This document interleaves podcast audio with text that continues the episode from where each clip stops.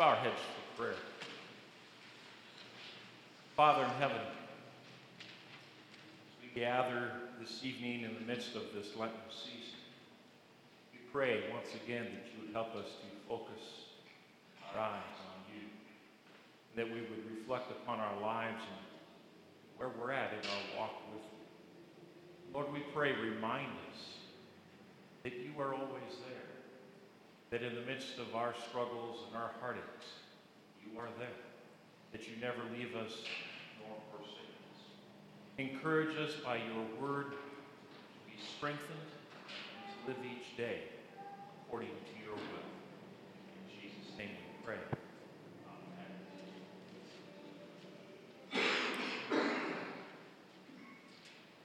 So, as we through the Lenten season, you'll recall that our theme is Thy will be done. And we're looking at different aspects of that phrase, Thy will be done. This evening, we look at our own inadequacies. We're going to do it this evening through the eyes of Moses. Love this picture of Moses. It's probably one of the more famous poses. In fact, this very pose is reenacted in the movie The Ten Commandments by Charlton Heston. I almost put that picture up there, but I just couldn't quite do that. Have any of you ever been asked to do something, and when you're asked or invited to do it, your first thought is, I can't do this. I don't have the skills to do it. I'm unable. I'm inadequate. It's not for me. It's out of my talent area.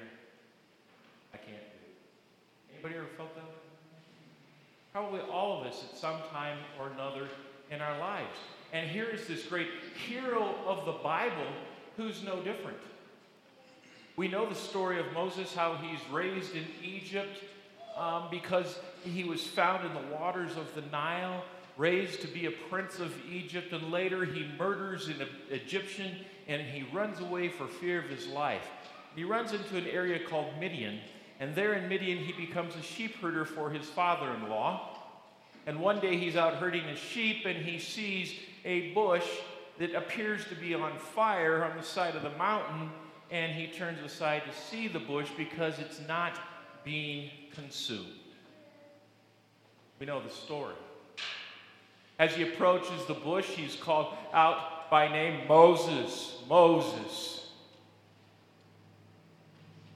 Take off your sandals, for the ground upon which you stand is holy ground. Now, I don't know about you, but if I saw a bush on fire and all of a sudden it calls out my name, I'm not sticking around to hear what the next words are.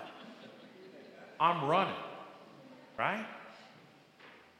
But God apparently has Moses in his hands, and Moses takes off his sandals.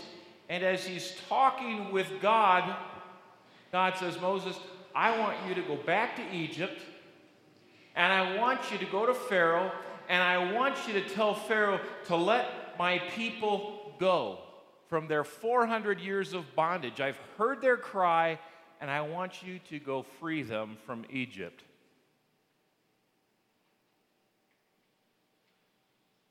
Imagine what's running through Moses' mind. I can't do this. Yeah, um, first of all, if I go back to Egypt, there's a price on my head. Second of all, they're not going to listen to me. Third of all, I just feel like I'm really not up to this task. I can't even speak very well.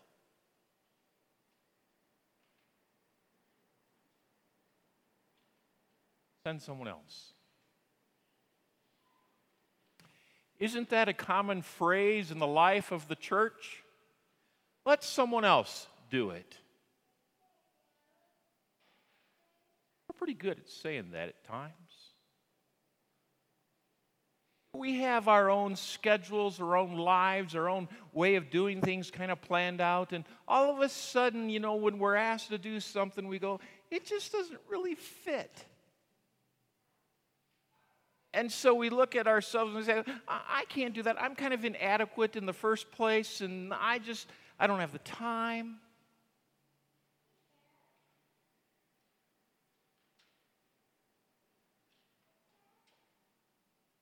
Kind of like Jonah. I don't want to go to Nineveh. So we run away. But for every one of Moses' excuses, God says, Moses, I'm going to take care of that. I am going to be with you when you go to Egypt. You're not going by yourself.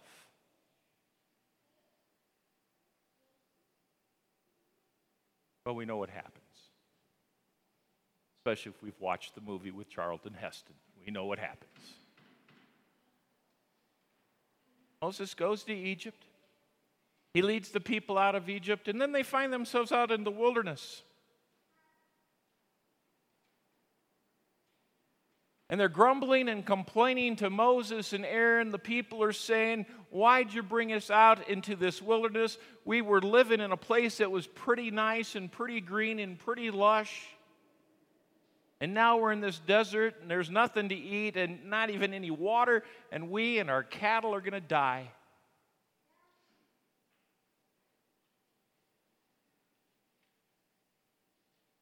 Moses and Aaron leave the assembly and they go and they bow down before the Lord. The glory of the Lord comes upon them and he tells them, Get up and go, and I want you to say to the people about my holiness and who I am, and strike the rock, and water will flow forth. And Moses goes and does this. But after he does it, did you notice that the Lord comes down pretty hard on Moses? He says, Moses, because of your failure, you are not going to enter into the promised land. And we read the text and you go, well, where did Moses fail here?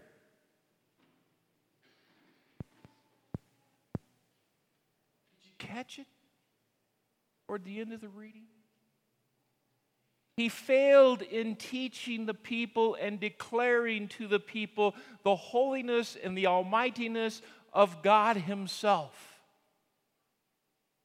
He didn't say to them, God didn't bring you out here to die. God chose you as His people, and He's leading you from Egypt to the promised land. And God has promised to take care of you. None of that.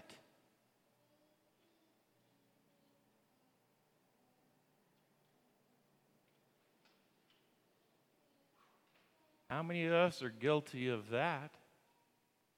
Of not proclaiming and declaring God to those around us in our lives and reminding them that God has a purpose for their lives?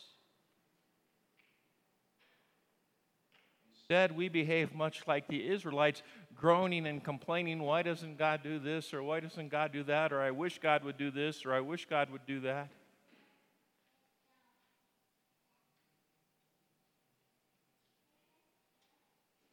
Our own inadequacies,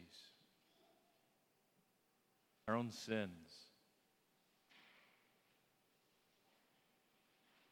Sometimes drive us to the very brink of rebellion against God because we really don't want to live by His will. We want to do it by ours. We really don't want to listen to what He has to say. We just want to do it our way.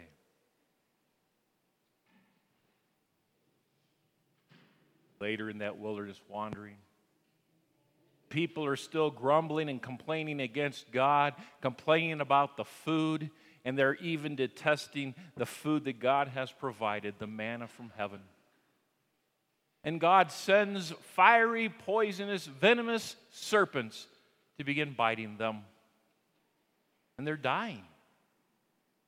And they come to Moses and, and they said, we, we recognize our sinfulness. Would you pray to God to take the snakes away? Isn't it interesting that when bad things happen, sometimes we come to repentance?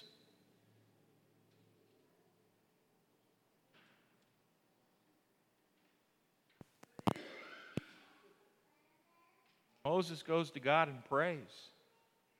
But God doesn't answer the prayer the, the way the people want it to be answered. He doesn't follow their will. They want the snakes to be gone. He follows his will and says, No, I'm going to do it my way. And he instructs Moses to, to put up a, a serpent, a bronze serpent, high in the sky, so that anybody who's bitten, so that anybody who's afflicted by, by their own disobedience can still look to God, be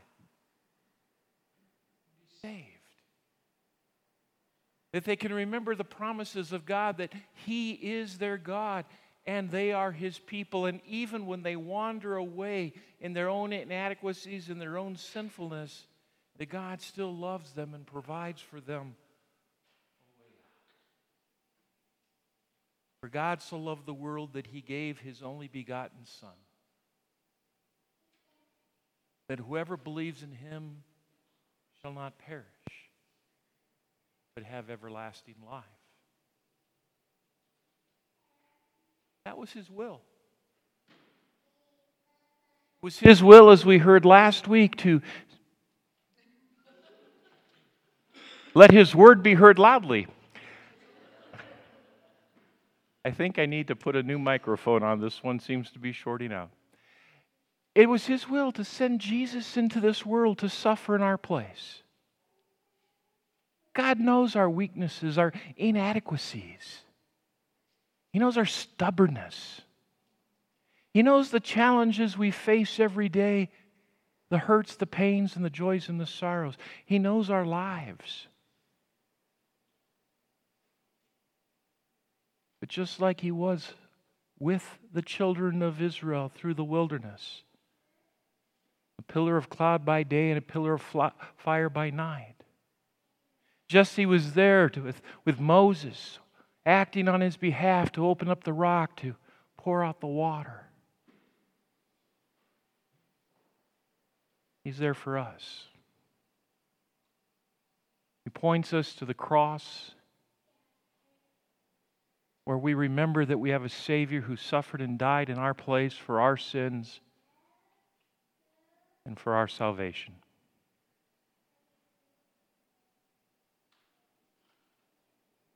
And the thing is, as God calls us to, to live for Him in this world, as God calls us to serve Him in the very tasks that He puts before us, He challenges us.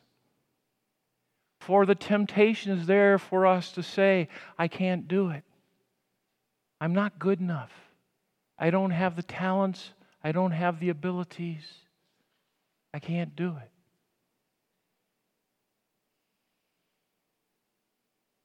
And God says, I made you. I formed you. I've called you by name to be mine. And if I call you to it, I will give you the abilities and the resources to do it. You're not in this alone. Trust me and walk in my will for my will will be done. Trust me. We pray it. Thy will be done on earth as it is in heaven. His will on earth is done through you and through me. He accomplishes his tasks through ordinary people like Moses and like us. When you get down to it, there was nothing extraordinary about Moses.